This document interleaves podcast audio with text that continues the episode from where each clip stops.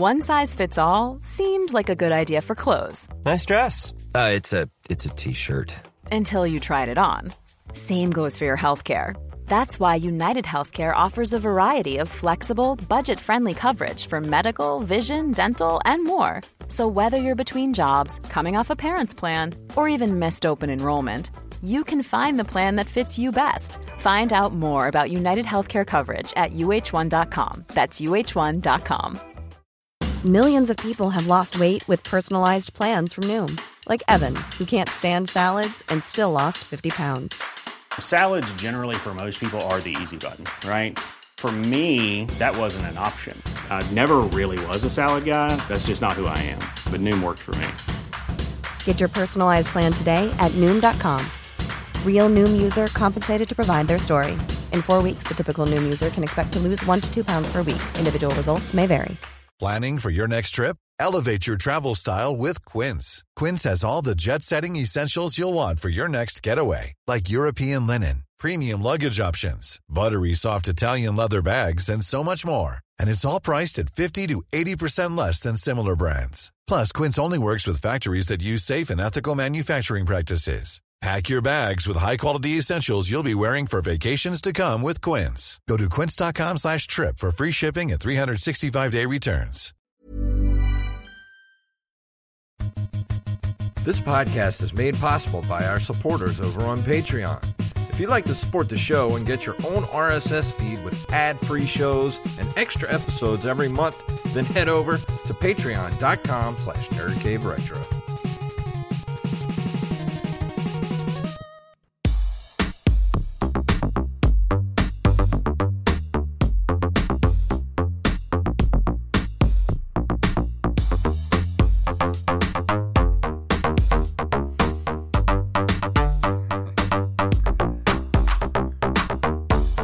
Greetings, programs, and we're back for another episode of the Nerd Cave Retro Show. My name is Jason Robbins. and I am not Joey Image, but I am Derek Diamond. You were missed last week. How was the trip? Ah, you're lucky I came back. Yeah. No, the the trip was amazing. Uh, you know, but I mean, the main point of it was you know to go out to the Chinese theater to see the feature, and that was really cool because like there was actually a pretty decent crowd watching that block of of movies. That's cool. So there was a pretty decent crowd to to watch the movie. They laughed when I hoped they would, so I'm like, we must have done something right. Awesome. So how was uh, how was the rest of the trip? I know we got uh, we talked about it on the show last week where you where you sent us a, a picture of the the Dole Whip. You know, one does not go to Disney without getting a Dole Whip. that, that was one of the first questions. So we went to Disneyland one of the days, and um, not only did they have the regular pineapple Dole Whip, but Samantha got a a strawberry Dole Whip float, which was. I'm not gonna lie, That sounds amazing. It's right up there with the pineapple. Uh, like if like one A and one B. wow. I wonder It was it was so good. because you can't find Dole Whips at anywhere in the world other than Disney World.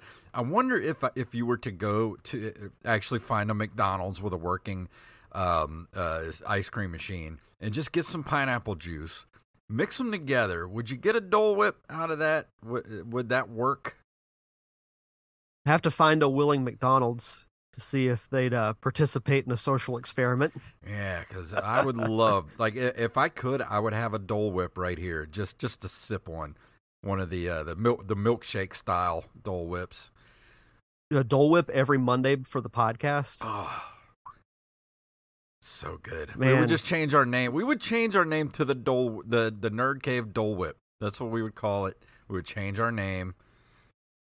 I'd be okay with that. just, just slap. Don't change the logo. Just slap on the Dole Whip logo over retro in like a really poorly photoshopped way. But how was uh, how was Disney uh, Disneyland to be precise? Um, it was really cool. I will say there are some things about Disneyland that I like better. One, there's shade, Oh, and two, there's actually quite a few places to sit. yeah. They have Avengers Campus, which was amazing. Um, let's see, what else did they have that? Uh, Galaxy's Edge was exactly the same as the one in Orlando, which I was a little disappointed by, but still, you know, went went through it and everything. They have um they had a little New Orleans square modeled after Princess and the Frog, mm-hmm. which Disney World doesn't have. Um, so that that was cool. We didn't do a ton of rides. It was mostly just kind of seeing what was around and enjoying the food, of course. Was it was it true to New Orleans or was it sort of a Disneyfied New Orleans? Um, it was no bums peeing in the in the gutter or anything like that. Or... No, I'm I'm like this. That's what's missing from the New Orleans experience. It's just no carjackings or uh, not a bunch of drunks around. Yeah. But uh, it was it was an amazing trip, and then we got to you know tour the Warner Brothers studio. Um, went to a showing of America's Got Talent on Tuesday. Oh, nice! And then went to the uh the festival on Wednesday. So and then we got back um late Thursday. So awesome. Yeah. Yeah, um, it was nice having Joey here last week. So huge thank you to Joey for filling in. Yeah, absolutely. For Derek, yeah, great, week. great episode too. I listened to it, um, you know, a couple of days ago. So, no, I it was it was really good. But uh, before we move on to anything, I wanted to let everybody know um, we we do need to get in a uh, top five for this month. So if you have an, an idea for a top five, uh, not next week but the week after, please send us all your ideas. We need them. Um, so we, we I'll have to look back through the uh, the Discord and see if there's any ideas in there from people that we may have missed. But uh, but if you have one, just either you know email it to us or get a hold of us on uh, Twitter or Instagram or you know Facebook wherever and just say hey you've never done this top five and we might do it if because we're we're we've done a lot of top fives we need some ideas so if it's going to be two weeks from now that's that's in October, so we oh. could do some kind of horror themed top yeah, five. I, I, I didn't know that the next Monday was in October, so we didn't do one for the entirety of September, but that's okay. Yeah. But uh, October, I actually plan on. Um, I'm I'm going to review and I'm going to stream Nightmare on Elm Street for the NES. I can't believe I've oh, cool. never covered that game before because it is it does have the uh, the LJN warning sticker on it. So we'll we'll see what it's about yeah, I still have to decide uh, what I'm going to review for October. I've got a couple of ideas for games I'm going to review like later on in the year, but I'll have to I'll have to look through what I've got and go from there. All right. Well, like I said, go go give us your top five ideas. Yeah. And uh, so we we got some news to get to this evening. You ready to jump into the news? Let's do it.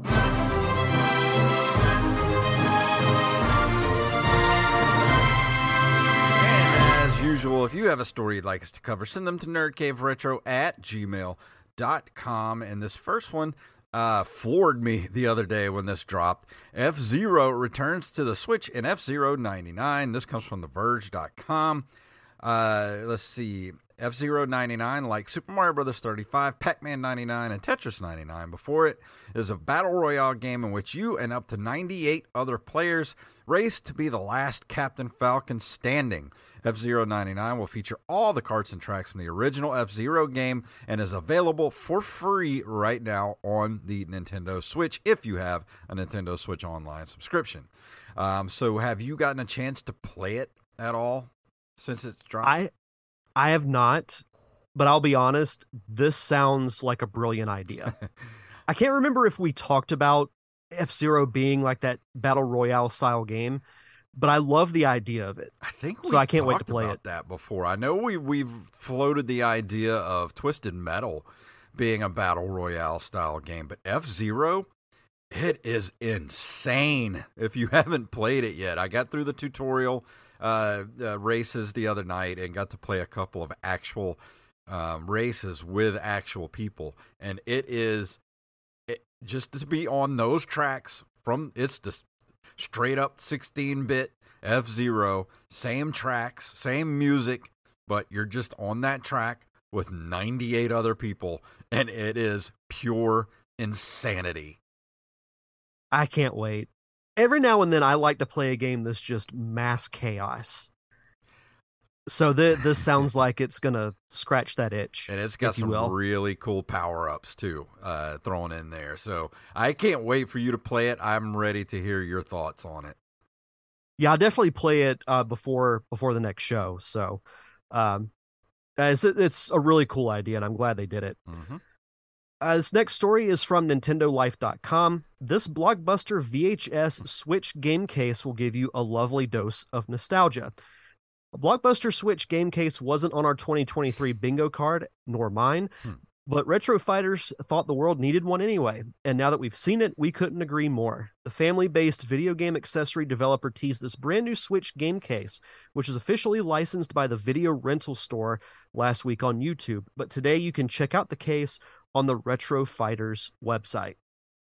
So if you don't know what it looks like, because there's probably some of our audience that does not, um, it's a white cover that has the blockbuster logo, which is like a, a blue movie ticket with the the corner scratched off, and it it looks like a a VHS case. And Mhm. I think this is really cool. It's only twenty bucks. I think, think I'm, I'm gonna, gonna get to one. get one. I think we so have to get cool. one. Yeah, it says. Uh, I mean, if you've ever been to Blockbuster, you know what it looks like. It's the clamshell case. It says on the side, uh, "Movie rental VHS cassette." You open it up, and there is uh, uh, there's a VHS cassette that goes with it that opens up, and that's where you put all your games on the inside. It's it, it- like I just I have to have this. I mean, 20 bucks. It's going to come out the 15th of November. That's just under two months from now. I, I think I think we have to do it. This is a, a Christmas present to myself. Is what this Yeah. is. Twenty bucks. I'm I'm right there with you. You can't beat that. Twenty bucks for this. And from the next story is from bloodydisgusting.com. And uh, uh, I am the Rampage sent this to me in the email today, but I already had it in the docket. So, I'll, but I'll give him credit though. Uh, this comes from I am the Rampage from bloodydisgusting.com. Konami returns to, to Contra series with Contra Operation Galuga for the Switch in 2024. Konami is trying once again with the Contra series and a reimagining of the one that started it all. Operation Galuga was revealed during the Nintendo Direct and is set to arrive on the Nintendo Switch in early 2024. Pre orders are available now via the Nintendo eShop. Developed by WayForward, uh, let's see, is described as a thorough reimagining of the 1987 classic. Will feature modern graphics and sound, new stages, new enemies and bosses, new play mechanics, updated weapon system, and two player co op action and story mode, and four player co op and arcade mode. Um, let's see, Rogue Corps was released back in 2019 for PC via Steam, Nintendo Switch, PlayStation 4, and Xbox One. So, what do you think about the new new Contra game hitting the, hitting looks- the shelves? It looks really cool. I, I I'm not gonna lie. I was expecting the graphics to look a little more animated, Mhm. which I I think we've gotten kind of used to that with that almost like not cell shaded, but kind of like an older school Yeah. animation look. So I thought this might have that, but I, it- it looks. I, I won't say realistic, but it, it has a more realistic kind of feel to it. I'm excited for it. You know, I've I've played Contra, but not too in depth, so I, I might end up picking this up when it comes out. This might be a cool game to pick up in uh, for streaming because I uh, I love the original Contra. It's one of my favorite games for the NES. So to have a complete reimagining of it with newer graphics, I'm gonna get this because I want to send a message to Konami to stop making uh, pachinko machines and start making games again. And it's what we've been telling people. Like, if you want these companies to make more games, you got to buy what they're putting out because that'll inspire them to make more. And Joey in ch- is in the chat room. He says, "New contract. Guess I'll have to keep my Switch then." Yeah, well, yeah. I mean, you need to keep the Switch because the Switch is awesome. Yeah, I, I saw a, uh, a a friend of the show was stirring the pot on Yeah. social media earlier today. Hey, put up a little message today. I know it was aimed at me over Mortal Kombat. Uh, as soon as I read it, I'm like, oh boy. Usually it's after we do the show yeah. that this comes out. Uh, so yeah, I, he's always making fun of the Switch, but you know what? It's my favorite console, and let me have it. Let me have my favorite console. It's my favorite console, and, and there's nothing you can do about it. So yeah, yeah. Next up from thegamer.com, Sonic Frontiers is almost half price on Amazon ahead of its Final Horizon DLC. Uh, 3D Sonic games have been treading water for a while. In fact, you might argue that they had dipped below the surface and the blue blur was desperately looking for a bubble while the ominous countdown music from the original games played. I would say that that's accurate. So, of course, you know, Sonic Frontiers comes out. It's well reviewed. I actually really like the game. Uh, there's going to be DLC coming out called The Final Horizon, which is an extended story mode from that game. And uh, the the game has dipped uh, to currently thirty two dollars on Amazon, which is basically half off. Mm. I think this is really smart by Sega to do because it's going to try to get people to buy that haven't bought the game to buy it before the new DLC comes out.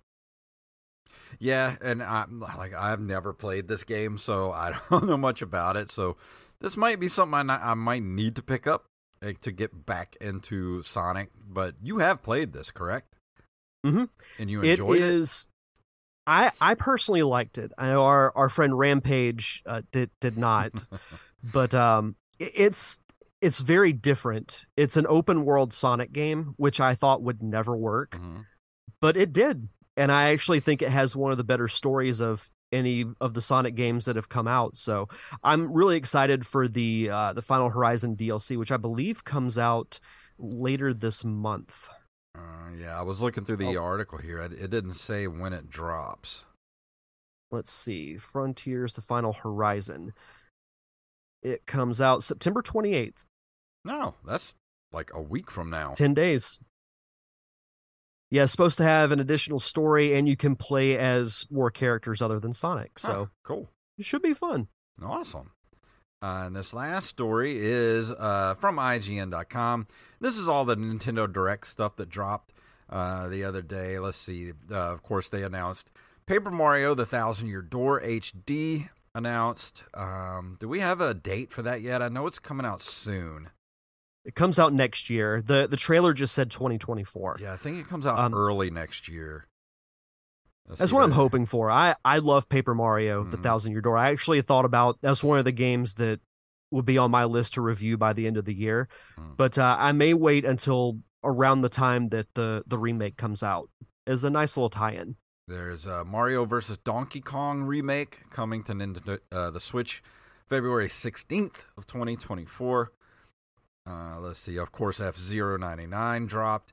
Princess Peach Showtime gets March release date. Uh, let's see. Is uh, what? I didn't see anything about this. What is Princess Peach Showtime? It's basically like a Mario game where you play as Peach. Oh, all right. Does she get? Does she yeah. float like in uh, Super Mario Brothers Two? I'm not sure. I know she gets different outfits because there was one of her in a pirate outfit where hmm. she has a sword and everything, and it yeah, it comes out March 22nd. I'm cool. on the fence about it. It looks kind of interesting, and I'll probably end up playing it at some point, just because it is a Mario game. Is this the first game but Princess Peach has ever had, like on her own? She I, the game might have been called Super Princess Peach, but there is one. I think it came out for the DS or the Game Boy Advance, where she has to rescue Mario. Oh, that's cool. I never. Yeah. I don't remember that. Yeah, I never played it, but I, I like the idea of it. Uh, let's see, Tomb Raider one, two, and three remasters announced. Um, let's see, it'll be out February fourteenth of twenty twenty four. Luigi's Mansion two HD out next summer. Uh, Splatoon 3's Side Order gets new gameplay trailer in spring 2024 release window. Uh, let's see, Prince of Persia: The Lost Crown that was announced. Uh, Super Mario RPG remake. Uh, the new trailer dropped. I'm excited about that because I want to play that.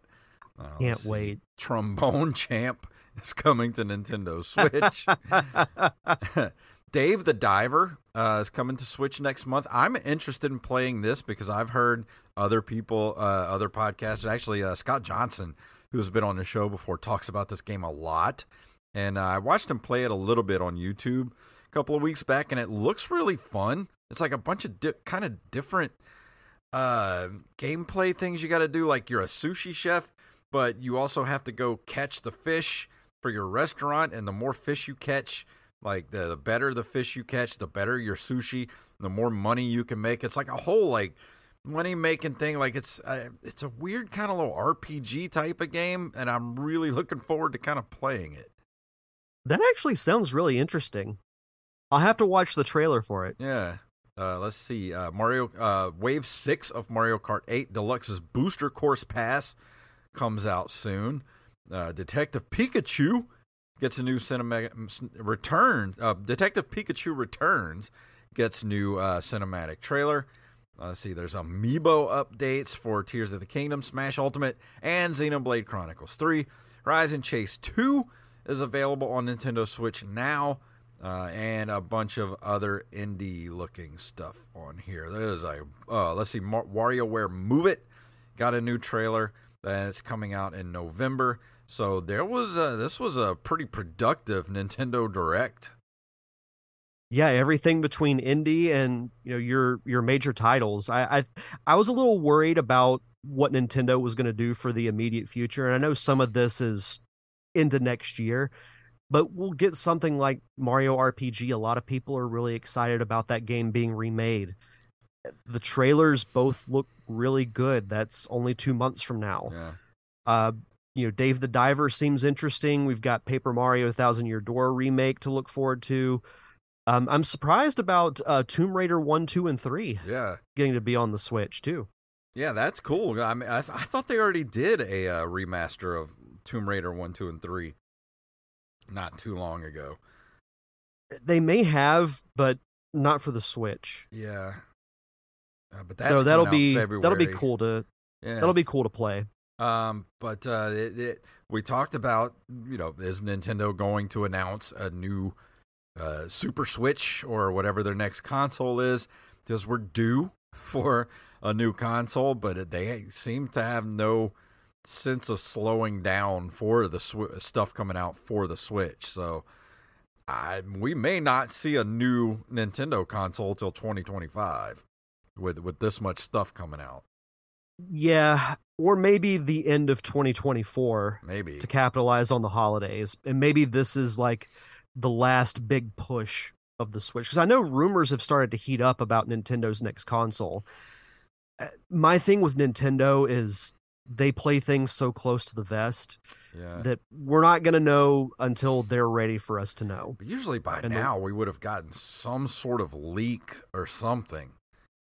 Maybe we'll get something early 2024 we'll get an announcement or maybe around the holidays this year. I mean not that i'm the, i'm itching to buy it have have to buy a new console but you know it's it, we know it's coming. It's just when. The one thing i can say for sure about nintendo is nothing's for sure. Yep 100% but uh, now it is time for this month in video game history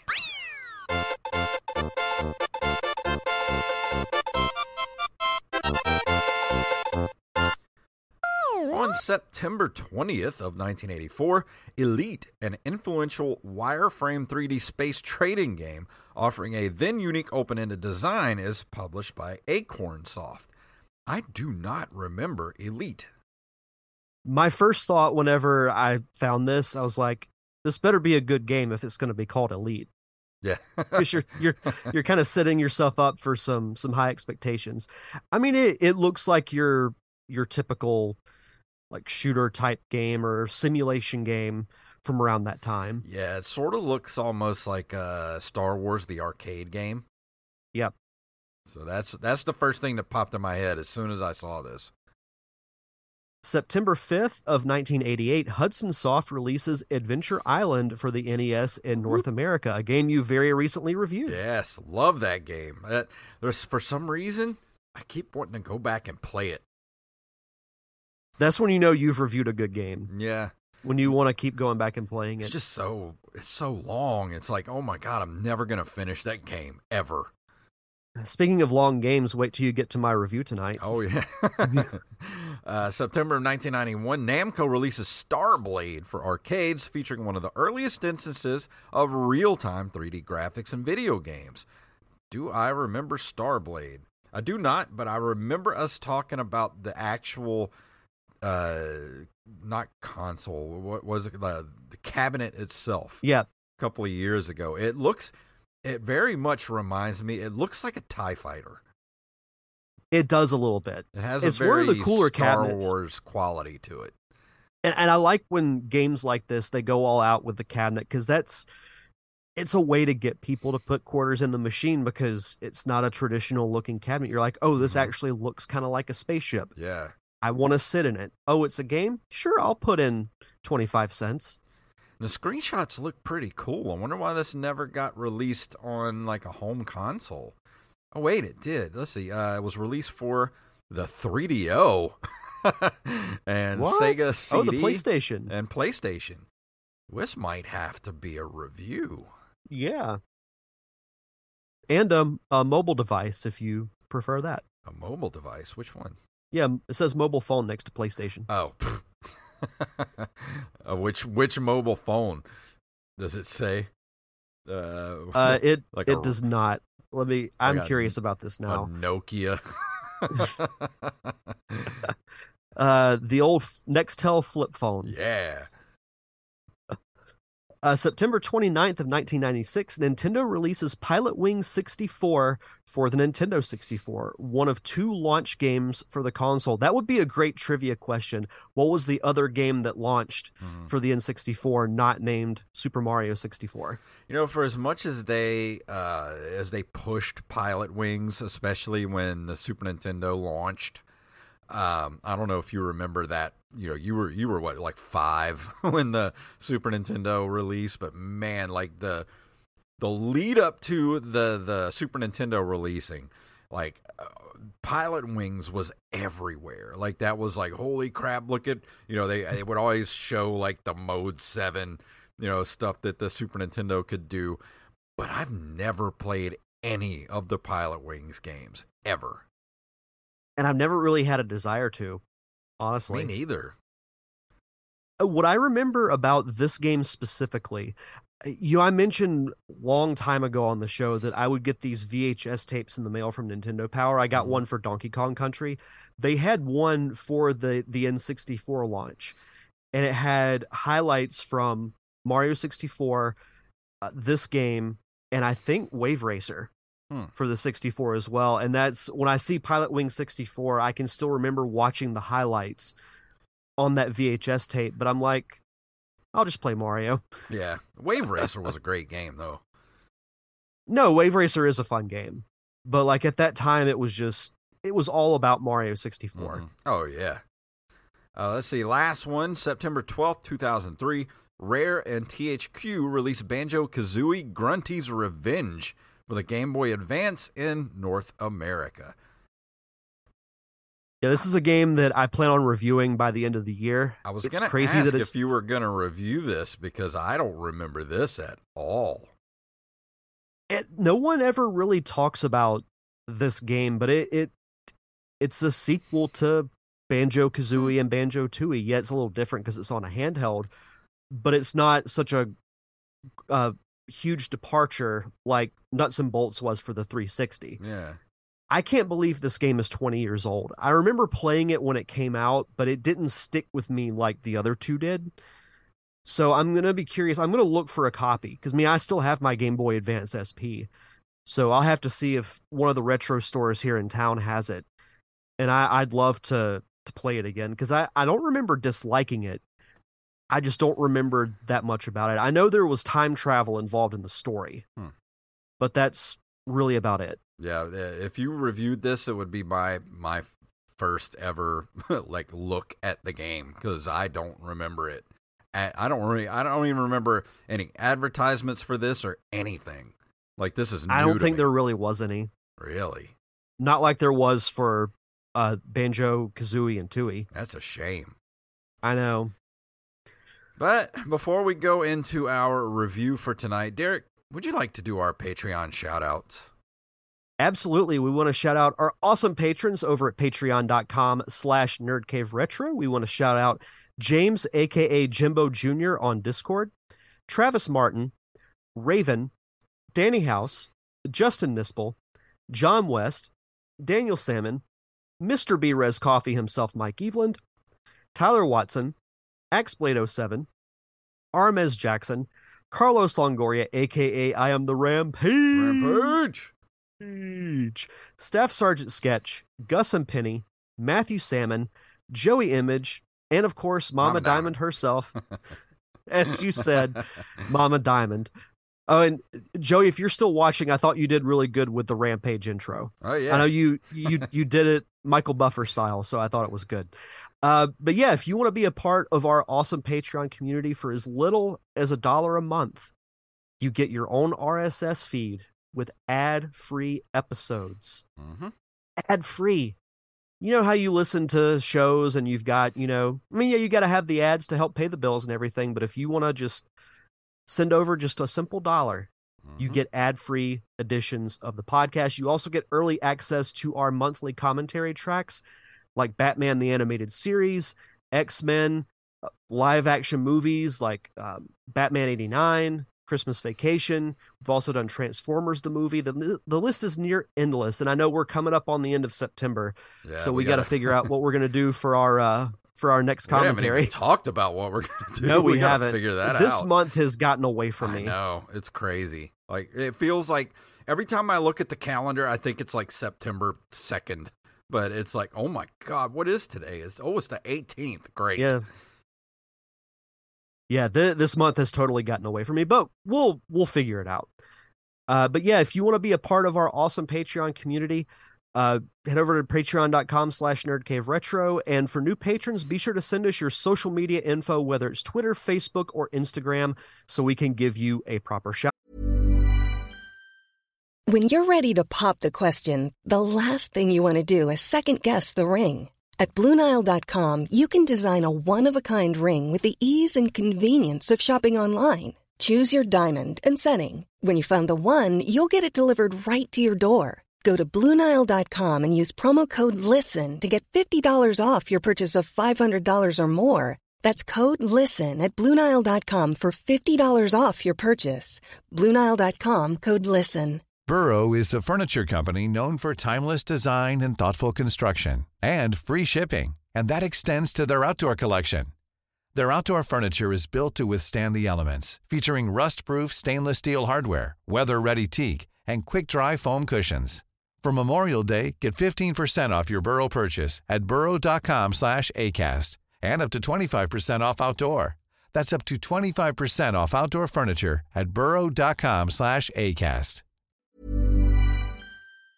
Out. Hey Derek, have you heard the news? What news? We officially have our very own line of coffee at brezcoffeeco.com.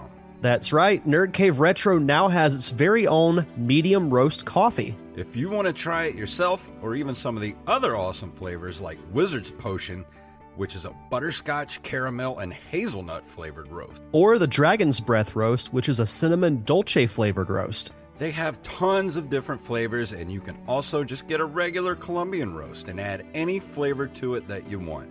They even keep their seasonal roasts all year round. If you need that boost to get you through those all night gaming sessions, then head over to brezcoffeeco.com and use the promo code NCR for 10% off your order. And tonight, Derek is going to be talking about.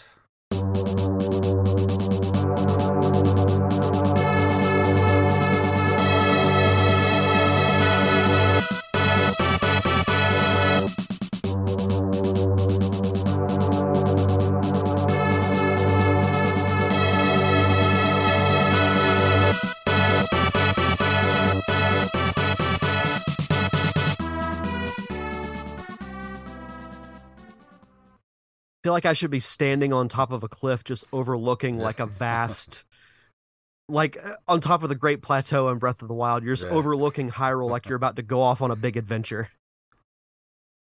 One hundred percent. I I actually uh, I was not impressed with the music when I went to go look for a track. Like it just doesn't sound smooth like most Super Nintendo uh, music does. Oh, we'll we'll get to that Okay. in a little bit. I figured. Okay, so so uh, this week I'm going to be talking about Soul Blazer, which was is an action role playing video game developed by Quintet and published by Enix for the Super Nintendo Entertainment System. It was released in Japan in 1992 and North America, but not released until Europe or in Europe until 1994. So this is a game that has been on my list for quite a while because its spiritual success or spiritual sequel Illusion of Gaia is one of my favorite games for the Super Nintendo. One of the first games I reviewed for this podcast. Mhm.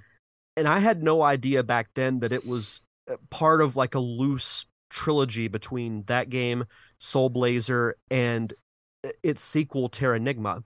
It's unofficially called the um, Heaven and Earth trilogy because I think Terranigma translates to of Heaven and Earth in Japan. But the games don't really have much connection other than like some very subtle type of things. And I I picked up on that immediately when I played this game because when you're like having a conversation with a character or you have dialogue pop up on the screen, it's the exact same text that was used in Illusion of Gaia. The same noise Hmm. Comes over your screen whenever the text is, you know, kind of appearing in the little text box. So they just basically copy and pasted a lot of stuff. basically but and um you also collect these things called gems which you also collect in illusion of gaia it's just the color is different but whenever you pick them up it makes the exact same sound effect Hmm. when you kill an enemy they explode like they do in illusion of gaia exact same sound effect wow. And i'm like hmm should i think less of illusion of gaia or should i think less of this game? Because i even though illusion of gaia is technically a sequel i'm playing this one second. So it So kind of it kinda of messed with me a little is is part two of the trilogy. correct. The trilogy that has really no connection other than some very subtle things. So the one connection is if you're if you have the wikipedia page pulled up Mhm. you'll see under the gameplay there's the hero fighting the first boss character from the game Yeah. so that boss is a hidden boss in illusion of gaia if you collect all 50 of these like red orbs you get to play a bonus level and then at the end you fight that boss Okay. and it mentions the character in this game. And you can name the character in soul blazer whatever you want but in illusion of gaia he's called blazer. Hmm. so that's really the only type of connection other than borrowing some sound effects and environments and things like that.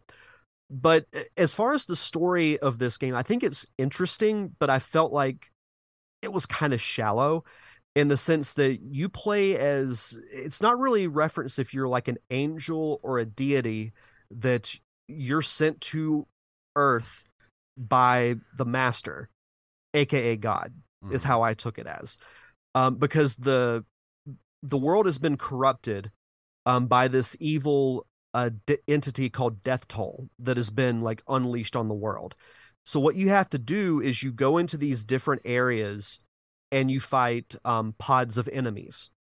And whenever you defeat that specific pod and you destroy it, it revives a part of whatever town you're in at the time. And it can be anything from, you know, this whole um, like shop is rematerialized, or no lie, a pod will revitalize a goat okay. just like you you have to do it piece by piece and Mhm. then what got frustrating is that so like the first area you're in you're in this underground cave that's like a system of different tunnels. And you're above uh, this what was a like mountainside town that's been you know depleted by these enemies. When you get partially through the tunnel you get to an area that you can't get past. But one of the townspeople has the ability to help you. So then you have to travel out of the cave go back to the town, talk to the person, and then you have to do a couple of different objectives to be able to like get a piece of machinery working. Then you have to go back into the tunnel. And then you eventually, you know, you you fight your boss and um, whenever you fight the boss and defeat them of that area, it um, revives their like mayor or leader or whatever the case may be, and they kind of give you instructions on where to go next. Mm. And then you repeat the process throughout the whole game. So, like, it's not bad. Like, the gameplay is fun. It's simple enough. It plays almost exactly like Illusion of Gaia. It's kind of a hack and slash type of deal. And you get upgraded weapons throughout the game, too. You also can use magic. Um, at the beginning of the game, you um, encounter the spirit of like an ancient wizard, and they fly around you almost like Navi and Ocarina of Time Yeah. And um, he can use different spells um, that you can get you know upgrades to throughout the game. So that that part was interesting. It just it didn't hit me like i hoped it would. Mm. you know like i love these type of games. Other than platformers they're my favorite types of games to play for the super nintendo. Those rpgs that have Yeah. good stories that have solid gameplay. And uh, i felt like this sort of had that but it was like a rough draft Yeah. almost So it's So- more more of like an action RPG than like a full on RPG. Because I, I you Yeah. know, I think of things like you know there's so many RPGs on the Super Nintendo. Uh, you know games like this and Illusion of Gaia, I kind of figure are more like the Zelda type of action RPG instead of the you know the more of the JRPG style, which is what the Final Fantasies were, where you could really kind of get down into. Uh, micromanaging like all your spells and stuff like that but because i'd never i still to this day have not played you know illusion of gaia or anything like that for the super nintendo and would this be one to for me to to jump in and play since it's uh, the first of that trilogy or should i just skip it and go on to illusion of gaia I would just go to Illusion of Gaia because even though the, the games are made by the same company, they don't really connect yeah story wise. Like the I went down a um I went down an Enix rabbit hole the other day, like after I got back from LA, because I, I was curious about this game and its connections to Illusion of Gaia. And then I was reading about all these different fan theories and whatnot that, you know, the character Will, who is the protagonist in Illusion of Gaia, people are saying, oh, well, he's the reincarnation of the hero in Soul Blazer. but there's really no like valid proof of that. yeah. So I I don't really look at them as being connected in a way. They just happen to have similar playing styles and they're made by the same company. You are right that they're more like that action RPG, like your your Zeldas, your Secret of Manas, Mhm. but you do have the element of spells that you can use. So maybe it borrows an element or two from you know what we think of like your your Final Fantasies or your turn-based RPGs, but yeah, it really plays more like a like a link to the past in a way. See, because I thought Secret of Mana and Illusion of Gaia were in the same universe. That would make just as much sense. So they're connected like the way John Carpenter movies are connected, like just very That's an excellent thin- comparison. very yes. thin tendrils connecting those movies together. Yeah. Yeah, no that that's a great comparison. And I we mentioned the the music. There are some of the the tracks that I like, but none are really that memorable that are going to stick with you. Like with Illusion of Gaia, like I can still play most of the musical tracks in my head and they sound you know, a lot smoother and not as like because I had the same reaction you did when I heard the especially the the opening. Mhm. I'm like it sounds cool, but It's very it just needs to be it needs to be polished like Yeah. it, it it's not very pleasing to the ears Yeah, that's what because that's what uh, when I first started playing, I was like, man, this is like very like almost angry sounding, like it because it doesn't have that Super Nintendo smoothness to it. Like you go back and listen to a lot of the music on the Super Nintendo, it's that sound chip in the Super Nintendo is so much. I, I hate to say this because I love the Sega Genesis, but it it outshines the Sega Genesis. I mean, the Genesis does good on a lot of stuff. You know, it's mm, eh, some sometimes some of the music is better on the Sega Genesis, but nine times out of ten, the Super Nintendo beats the the Sega Genesis when it comes to music. Like I associate more harsh music like that with the Sega Genesis than I do with the Super Nintendo. Yeah, and I I don't disagree with that. And there's a reason that you know that style of music is still used today. Yeah. Because it holds up. Like I think those tracks especially from like Super Mario World and Link to the Past, those soundtracks still hold up to this day. Mm-hmm. Yeah, yeah. And this is, but unfortunately, this is not one of them. And I, I don't want to, I feel like I've been saying more bad than good about the game, and I don't dislike it. Like, I enjoyed playing it. I just don't like the constant backtracking when you don't really have shortcuts to Yeah. take. Like, you've got to, it's too much of a chore There's no fast travel.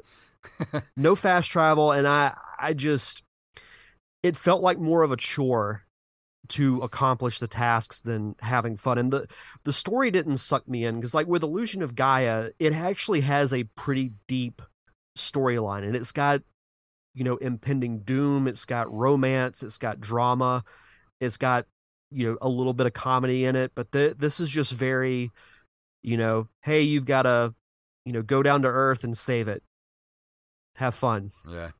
Rampage So- in the chat says, "When is the show finally going to change its name to Nintendo Cave Retro?" We have never shied away from the fact that this is a Nintendo centric podcast. It's even in the, the the bio for the show. So, like, what are you what are you talking about? If if, if this was the Sega show, we would we would call it Sega Genesis Hour or whatever. The Sega show does kind of roll off the tongue, It though. does. Maybe we should start the the Sega show. If we did that, then I would vote to change the show's name to Nintendo Cave Retro. Because hey, I I did not have a Sega Genesis when I was a kid. I had a Nintendo and a Super Nintendo. That's what I grew up with. So that's where my uh, expert no, I wouldn't say expertise, but that's where my my nostalgia lies is with the, the Nintendo side of things. and correct me if I'm wrong, but I feel like over the last few months, I've reviewed just as many like Sega titles than I have Nintendo. Hey, I've done a lot of Sega titles too.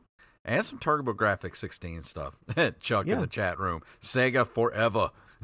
hey, I like Sega. I like playing Yeah. Sega games. I really love my Sega Genesis Mini. It's awesome. Uh, I just, you know, didn't grow up with it. So I don't have the same attachment to it that other people do. I mean, one of the purposes of this show is to relive our childhood by talking about these old games. And yet part of it is playing ones that we missed out on, but we're both, we grew up Nintendo kids. Yeah, So that's going to be more of our focus. especially when it comes to games like this. Like I remember seeing this box in the stores all the time, like you know Kmart when I was a kid. But it was just one of those games that like I just never would pull the trigger on buying or renting, and uh, for no reason that I can really think of. Like it, it- I rented a lot of stuff back then, especially in the Super Nintendo era. You know, I was going to high school by the time the Super Nintendo came out. I was playing drums, so I didn't have a whole lot of money to spend on buying games, so it was just a lot of rentals.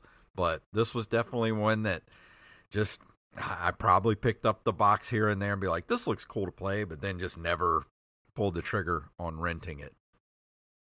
This is also a game that hasn't ever been put out on, you know, any of the Nintendo's virtual consoles or anything like that. Yeah. I don't think Illusion of Gaia was either. It may have been on the Wii virtual console. Uh so yeah, I'm looking at. I'm looking at Illusion of Gaia. It doesn't mention anything about it being re-released. So and if these two weren't, I know Terranigma wasn't. So Yeah, it says for this one, the game has never been re-released in any form other than the Super Nintendo. which I don't understand. Like you you would think that they would release more of those RPGs from that era because there's it's not like there's a shortage of them.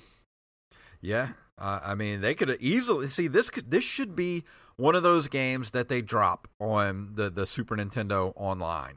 Like, why is this not there? This should be one of those games that they just put on there, but probably never will. I don't know if it's a licensing thing or what their reason would be. Yeah, because this Who is knows? before Square and Enix, you know, combined to become Square Enix. So when it comes to games like this, like where do the rights? St- I mean, did did it automatically go to the new company that is Square Enix? Like what? I don't understand. Like what happens to rights when things like that happen? It'd be interesting to do some research on that because I'm legitimately curious. And uh, from what I was reading, you know, when I was doing all the research for this, Terranigma is regarded as the best of the three games. Hmm. So uh, it might be one that I look into and review before the end of the year. Oh, that's a cool cover. I've never I've never even seen this game before. Uh, Yeah, I've see. I've looked at it and I've looked at some gameplay and it it seems like a lot of fun. So that and, yeah, this came out in '95. So Uh, it says a petition by the game's Japanese fan base, backed by artist Kamui Fujiwara and co-composer Miyoko Takaoka, began in July 2021 to either re-release or remaster Terranigma. Uh, the fan effort renewed speculation on the status of the rights to Quintet's games.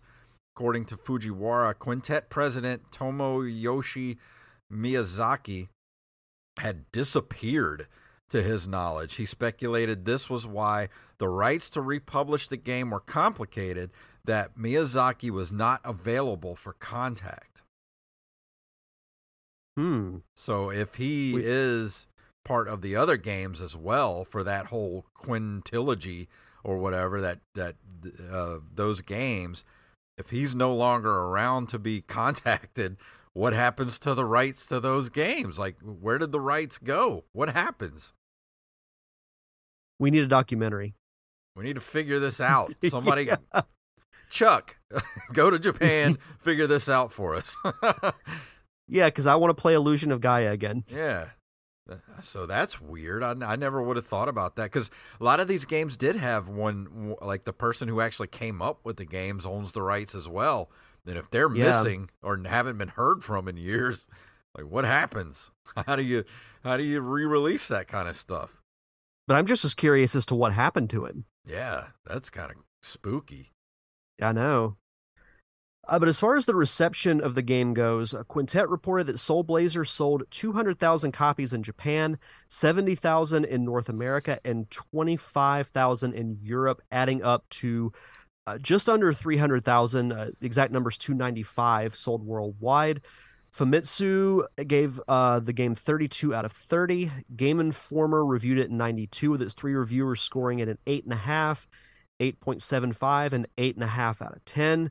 Nintendo Power gave it a 3.9 out of 5. Game Fan 187 out of 200. And Electronic Gaming Monthly gave it a 33 out of 40. You know, 295,000 copies worldwide sold doesn't seem like a lot. No, especially when we're in uh, the age of inflated numbers. Yeah. As far as just like things being sold astronomically. I mean, even for back it doesn't then, sound like a lot. It doesn't sound like a lot at all. No, it it really doesn't, and that's I don't know if that maybe plays a hand in it, but I don't think you know if if they get all the rights issues figured out, it wouldn't be that hard to put these three games out there because I'm Yeah. sure they have a following. You know, I've I've seen you know Illusion of Gaia fan pages and the music tracks on YouTube. They get lots of comments Mm-hmm. you know so the the fan base is out there Uh, but for me i don't want to give this game too low of a score because it's really not bad i just feel like it needed a little more polishing Yeah. and it needed a, something a little deeper like I, I hate to keep comparing it to illusion of gaia but the cool thing about that game is you felt like you were traveling the world. Like you you were, but it felt big. It felt like you were on a big adventure. This doesn't really. And you just have just this kind of simple task to do. And yeah, you get to upgrade your weapons and your spells, which is cool and all. But I just felt like I was kind of in Groundhog Day Yeah. through playing this game. So I would give this a six and a half out of ten. Yeah. Eh, it seems about average from what you Yeah. you, you said about it. And I, I'm looking on eBay uh, to see what, what they're going for. Uh, the very first one that pops up is just the cart itself, and it's $108.88. Buy it now.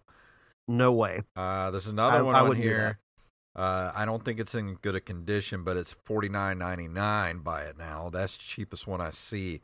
Uh, if you're gonna go even complete in box, rare and near mint condition, three hundred bucks. Uh, zero bids. So I yeah, don't that's.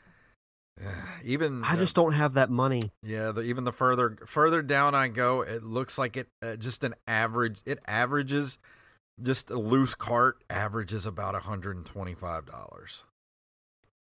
I want to say the the retro gaming store here in town. I remember seeing a copy, and I think it was right around the hundred dollar mark. Yeah, I don't know if it was up to one twenty five, but I know it was in triple digits. I went to the local uh, play and talk here a couple uh, about a week or two, about two weeks ago, three weeks ago, um, and they had a complete inbox Batman for the NES, and it was like ninety five bucks or something like that, like 85, 90 bucks somewhere around there. I was so tempted to get it just because I just want it. You know, it's like one of the few games left that I don't have that's complete in box, and I just Right. wanted it, but I was like, "Ah, I can't. I just can't justify those purchases anymore. You know, like throwing ninety dollars down on something that I basically already have, just so I can, you know, not show it to anybody because nobody ever comes in my house. You know, like what what am I doing here? but it would make a great display item for the Nerd Cave Retro. it would look so nice, like right back here on the wall somewhere. Ah, yeah. damn it. ah, yeah. But yeah, those are my thoughts on Soul Blazer. I I'm glad I finally got to play it though. You know, it's been one I've wanted to try for a while. Um, as far as next week, I have no idea what I'm going to be reviewing next week. Um, as I I was playing GI Joe, and then um, you were coming in with Soul Blazer. I'm like, I, don't even know what to do. So this week, I'll figure out what I'm going to be reviewing for next week. It'll be a surprise for everybody. Okay. I do like surprises. But uh, but that brings us to the end of the episode. Derek, please tell everybody what happened on the Derek Diamond Experience. It just dropped today. so us being podcasters and you hosting an interview based podcast you know we we all have that mental list of dream guests that we want to have on our shows. And i got to cross one of those names off the list. Uh, i got to chat with kevin eastman who was one of the creators of the teenage mutant ninja turtles uh, dating like literally one of the two people who created that property. So i was trying so hard not to just geek out Rampage when that happened in the chat room. Great interview, Derek. Yes, you Oh, did a thank you. really good job with that. Even though you only had ten minutes, that was a fantastic interview. 10 minutes with Kevin Eastman is better than zero minutes Yes. with Kevin Eastman. and, uh, but yeah, in, you guys know how much we love Ninja Turtles. I mean, we've covered it multiple times on this show, on my show.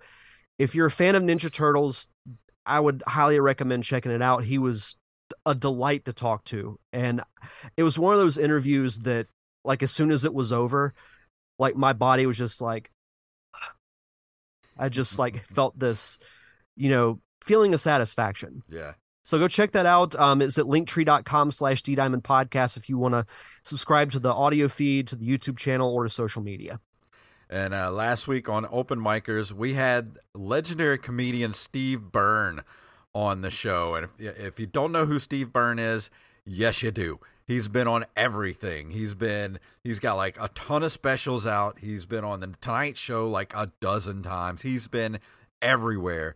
And he was on the show and it's funny because uh, jacob was like a scared little puppy trying to talk to steve byrne. I felt like yeah like i had to keep kicking him to to talk to steve. Like dude you gotta talk. Like do do an interview here.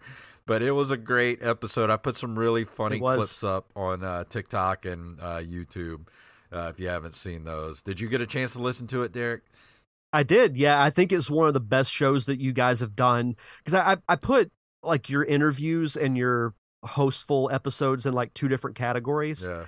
I think this is one of the best interviews that you guys did. Oh, it was fantastic. And yeah, then, it was it it was really fun to listen to. It was it was the the way I feel like this episode was in two parts. The first part was just kind of like just getting to know Steve and ask him about like his uh you know his his, his origins basically because he's got a really good movie out called The Opening Act, which if you haven't seen it, uh, you can go rent it on YouTube wherever. It's like two dollars to rent. It's an excellent.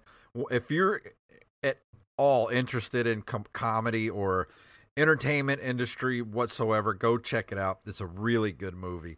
And um, I forgot where I was going with that, but the oh yeah, the second half of the interview is when we I felt like the ice broke and then we could get into just talking about the comedy and just being funny. And he talks about how he ripped his pants and how he uh, pooped himself in a, a, a, hotel room and left his underwear near a Pepsi machine in the hall. It's like you just you have to go listen to the episode. It was excellent, one of our best episodes of all time at Open Micers on Twitter, Instagram, and openmicers.com. So go please check out that episode. I'm so proud of it.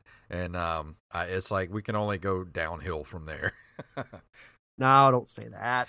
Uh, we got a lot of good guests coming up. Uh, we're booked up through December, I think, with high quality really? guests. Wow, like Steve Byrne. Like Jacob's doing his job these days, so he's pulling it off. I'm I'm really proud of him. Oh, but, good. Go check really two really good episodes for you to go listen to this week. Go check out that Open Micers episode and go check out Derek's interview with Kevin Eastman.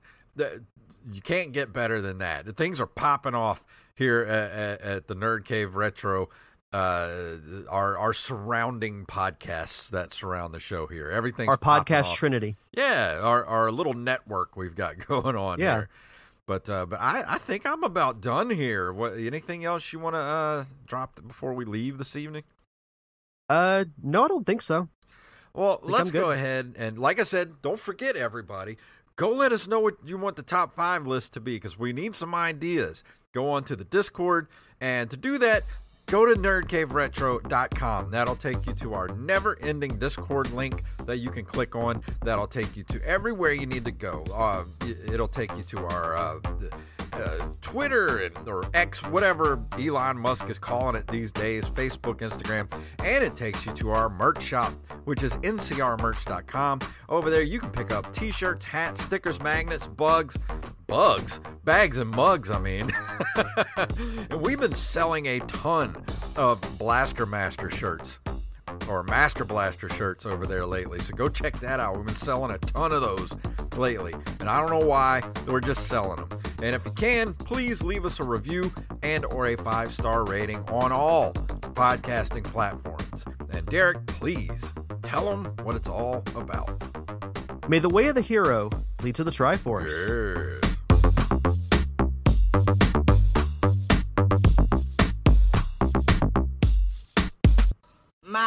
Master Blaster runs Bartertown. Monkey! This podcast is a Zoo House LLC production.